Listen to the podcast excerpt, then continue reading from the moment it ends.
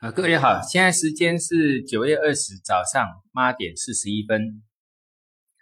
那我们的 A 股哈连续反弹两天哈，就是大家都在失望的时候，还是弹上来。这个就是我一直强调的，这个底会拖很久啊。那你这个我们的 A 股很便宜，你觉得会破底，会一直往下打？那问题就是我们讲到这个。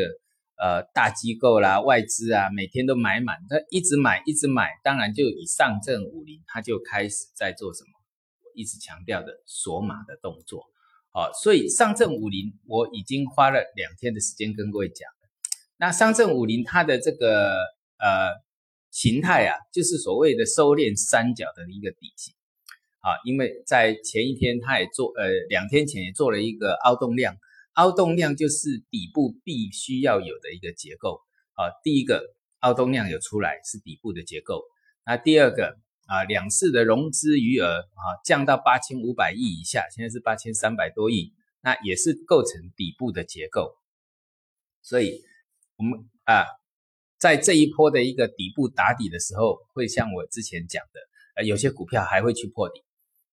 那像上证五零这个就会相对稳定，那这一段时间啊，大概走的的的结构大概就是这个样子了。那我们讲底扩底破底，它就是底啊，然后不然怎么会讲是打底的结构？那打底也不能也不见得不会破底的哦。好，那这个上证五零的这个区间呐啊，大概就是两千四到两千五的这个区间，那两千五突破了。那这个底的一个完整性就会越来越强，好，这是上证五零。那另外我们再来看上证啊，因为现在都是呃未来呢，你还是要以上证五零为主啊，这是未来的一个趋势。那我们来看每一个指数的一个结构，像上证指数，我提到过二七五零，昨天的最高就来接触到这附近二七四六，好，那这个地方突破呢，那会让它争取到。就会形成另外一个更大结构的一个破底翻，所以说破底翻它会进入，还是进入，还是一个打底的结构了。好，但是破底翻呢，会帮它争取到大约一个月的一个安全期啊。那啊，这个安全期之内，它可以盘可以涨，但是很难破底啊。那这个叫做说稳定的一个结构。好，那我在上次有跟各位讲到，也还一个很重要的一个指数，就是深圳成指。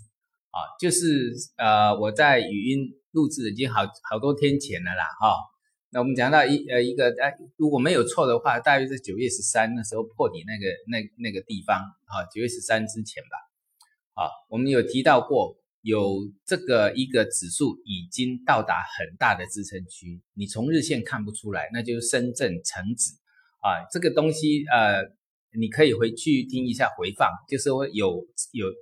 这个大家都在担心的时候，我的标题说有指数已经到达支撑区了。好，那支撑区就是深圳成指，因为我是用月线的角度跟各位讲，八千点这附近是它非常大的一个什么长线支撑。你把月线打出来，啊，这个是从二零零啊八年以来低点啊，你把二零零八年低点跟二零零一四年的低点。这两个点一拉过来，就是在八千点附近，所以八千点变成它一个很重很大的支撑，这是一个很长的支撑，这个支撑高达十年以上，通常它不会一下子把它灌破掉，啊，会灌破，那就表示中国的经济有问题了啦。所以从这一档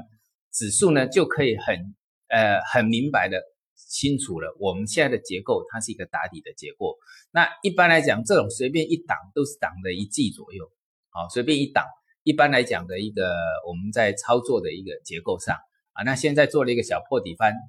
那小破底翻呢，就跟那个中小板指啊，跟中小板指，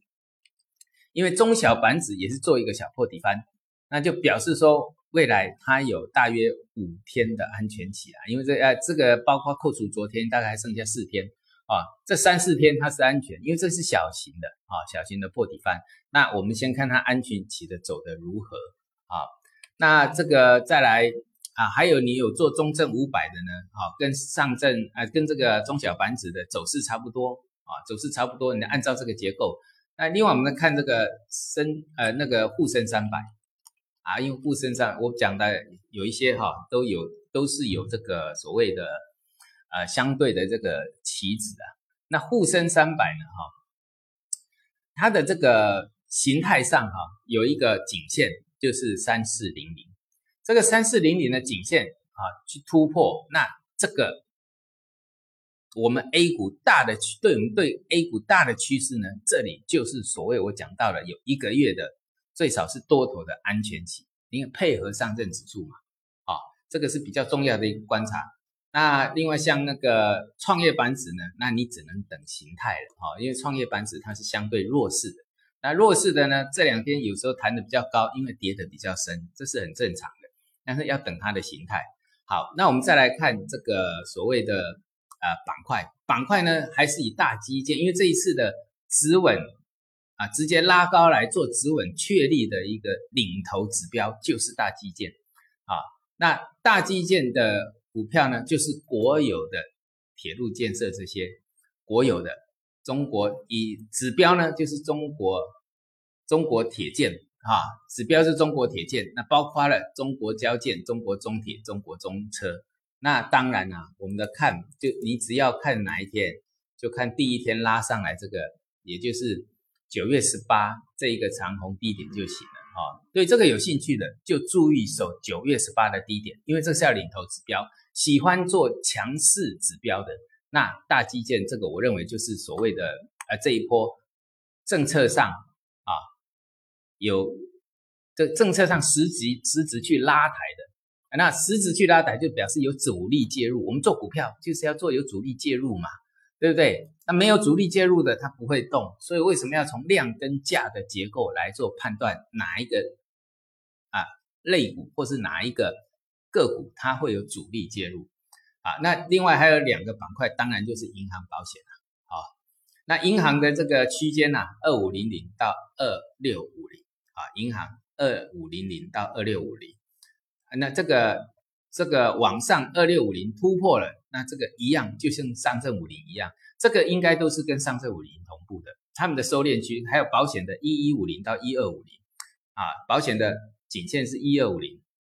所以颈线一旦上证五零跌突破，那表示说这两个板块是带头的，那通常它会带头去做突一个突破的动作啊，所以我一直强调上证五零。啊，比较能够能见度高的就是银行跟保险啊，尤其是保险这个板块，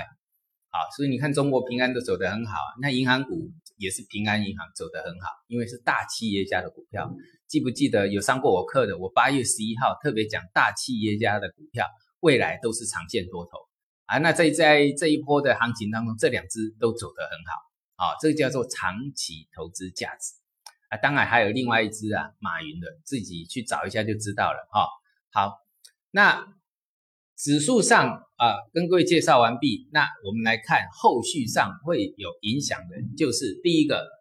美国股市啊，纳斯达七九零零这个要记得，这个支撑是不能破掉，因为我们讲到这个破掉会让我们的打底的时间可能稍微